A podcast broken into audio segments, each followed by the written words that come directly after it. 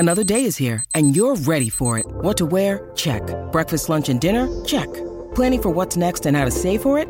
That's where Bank of America can help. For your financial to-dos, Bank of America has experts ready to help get you closer to your goals. Get started at one of our local financial centers or 24/7 in our mobile banking app. Find a location near you at bankofamerica.com/talktous. What would you like the power to do? Mobile banking requires downloading the app and is only available for select devices. Message and data rates may apply. Bank of America N.A. member FDIC. You're tuned into It's Always Game Day in Cincinnati, the top podcast covering the defending AFC champion Cincinnati Bengals, hosted by Lindsay Patterson and Mike Santagada at Odyssey Sports Podcast.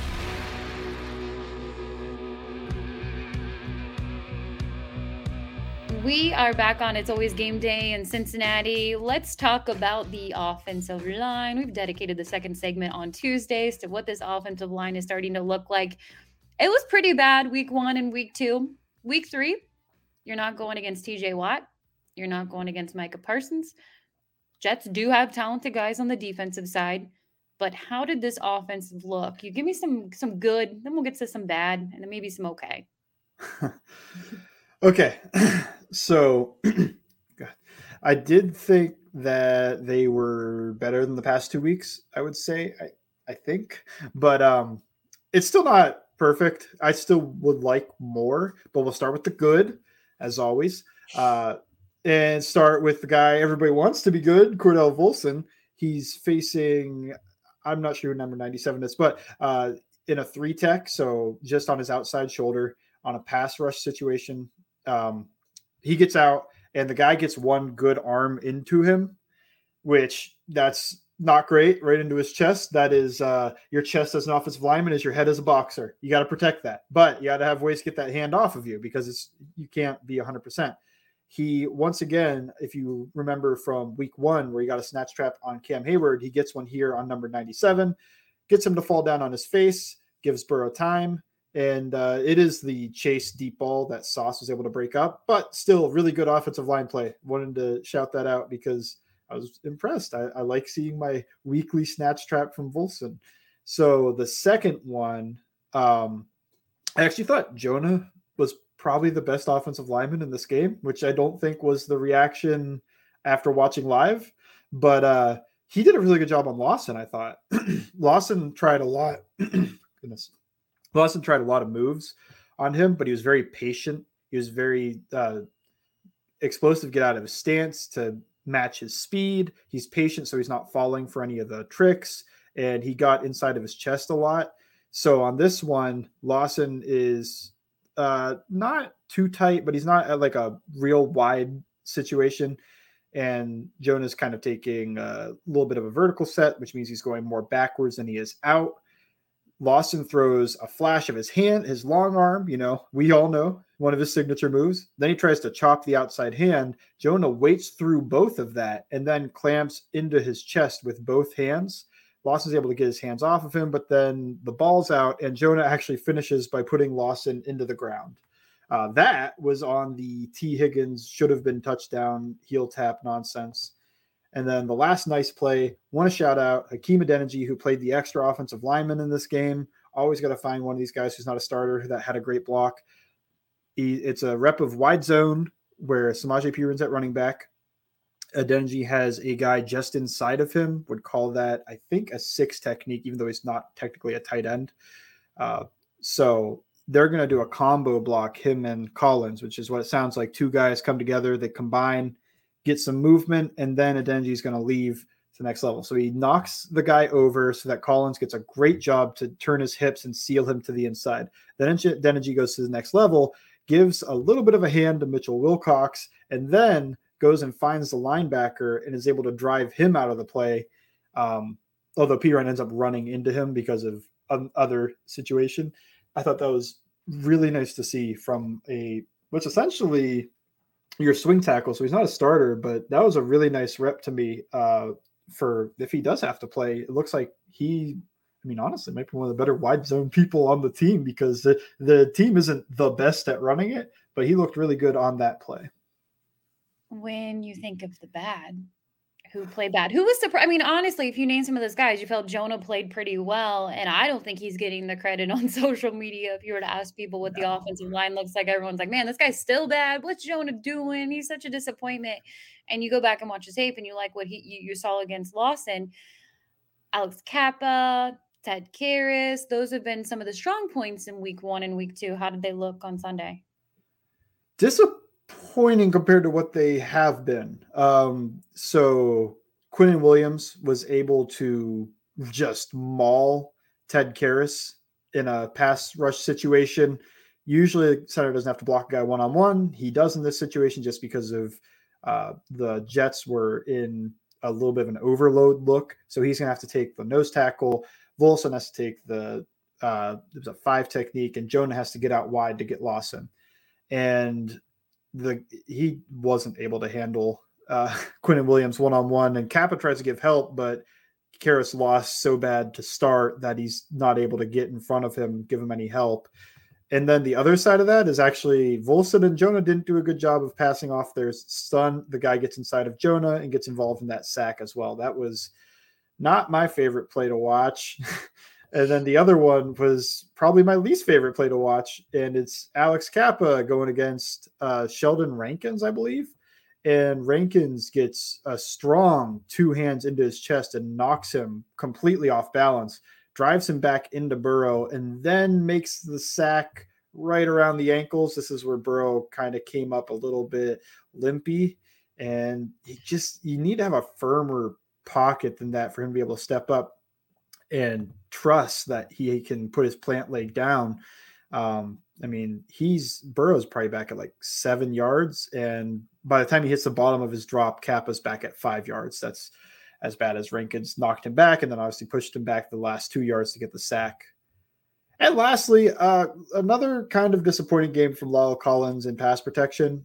Jacob Martin is a guy I kind of like, but what I don't like is seeing La'el Collins get beat by him a couple of times, because he is not Micah Parsons, TJ Watt.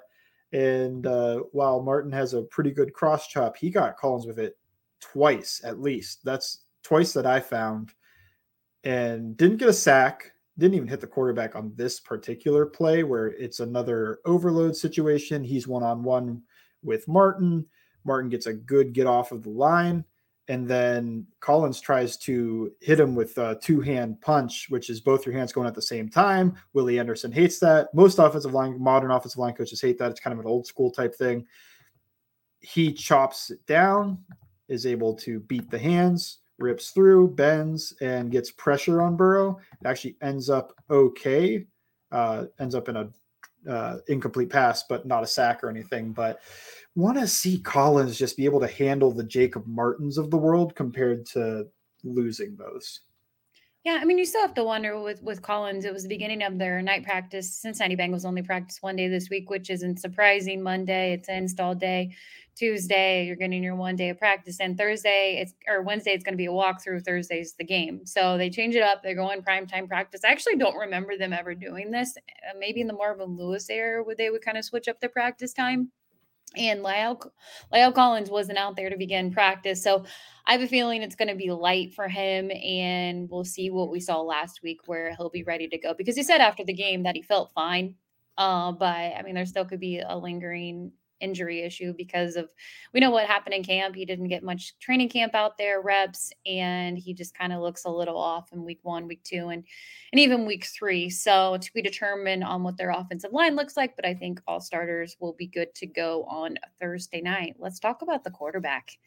There's been a lot of talk about Joe B over the last couple weeks and the offensive line, but Joe, and we've talked about in our recap after the game, he kind of gave you glimpses of what Joe 2021 looked like. And I think that was refreshing for a lot of Bengals fans to see. And, you know, obviously playing with the lead is so much better for him when you can just go out, and I thought they were going to put 40 on the Jets.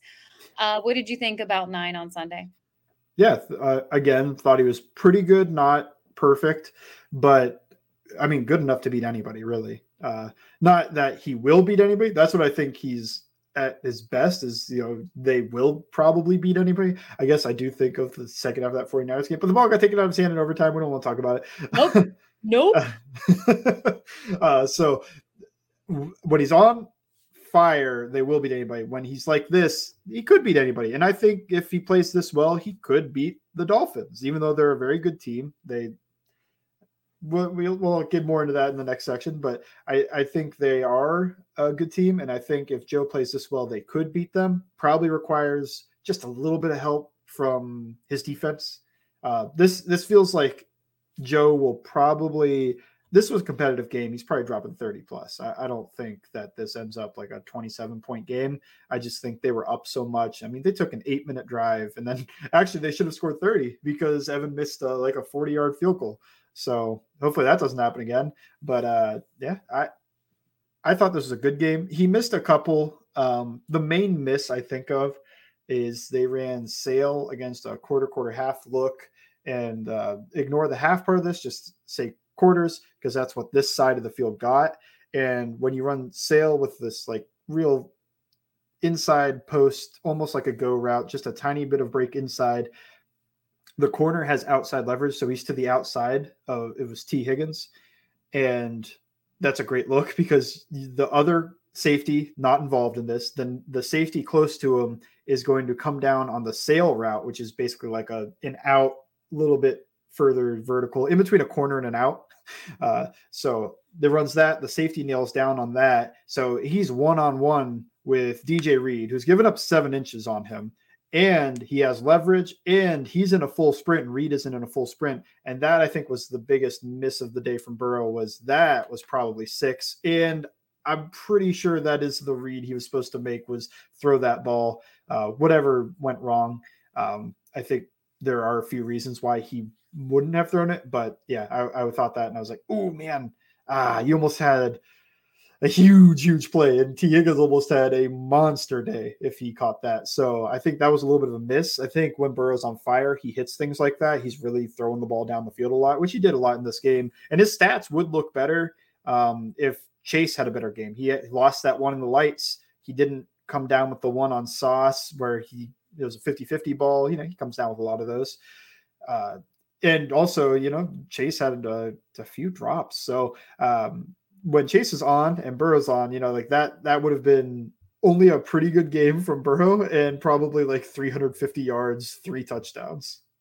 Yeah, that's the thing. Jamar Chase had a bad game, but when you have the wide receivers this team has with T. Higgins and Tyler Boyd, and yes, that touchdown didn't count. And it's so, the rule's so dumb. I don't even want to get into it. And they tried to explain it. And I was like, stop it, Gene. Nobody wants to hear your recap of this dumb rule. But when they have okay games, you can have Chase have an off day. You don't want that all the time. You want Chase to make those catches. You don't want the drops out there. But yeah, he didn't have the best day out of Jamar Chase, and that's okay too when other guys are lighting it up. We do have a few questions. I want to get to one because we have to wrap up. I'm trying to be on time for Nick on this Tuesday preview podcast. That it's crazy to think we are previewing the game because it's Thursday Night Football.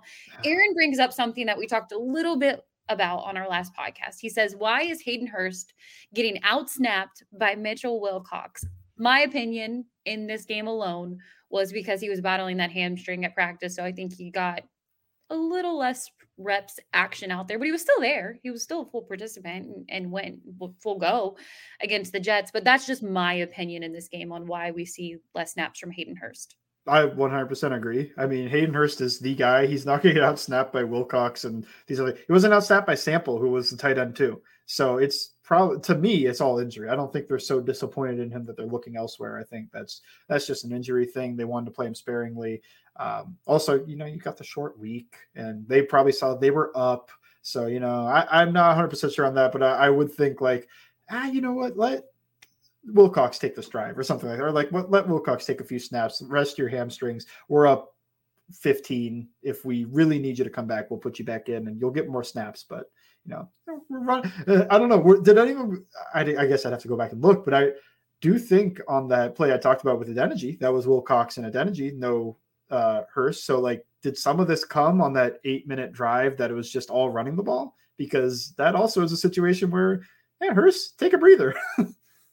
And that's the thing. We've talked about it before. We just mentioned the wide receivers, T. Higgins, Tyler Boyd, Jamar Chase. When Joe Mixon is on the ground, in the air, Samaje Perine, we got to give him credit because he saw the end zone too. And then you got Hayden Hurst out there. Joe Burrow said it after the game. He wants to get everybody the ball. He felt like he did a good job of doing that in the Jets game. And I think he did. A lot of some of the throws the ones that were drops, he would like back. But overall, when you have that many playmakers, yeah, Hayden Hurst, he'll be out there. I think he'll be fine. And honestly, I feel like we'll get a better injury report tomorrow morning and know where these guys are at and how Hayden's feeling. Hopefully the hamstring's better, because you're going to need all your weapons when you go up against this Miami team. Next, we get to go over the preview predictions, all that fun stuff on It's Always Game Day in Cincinnati.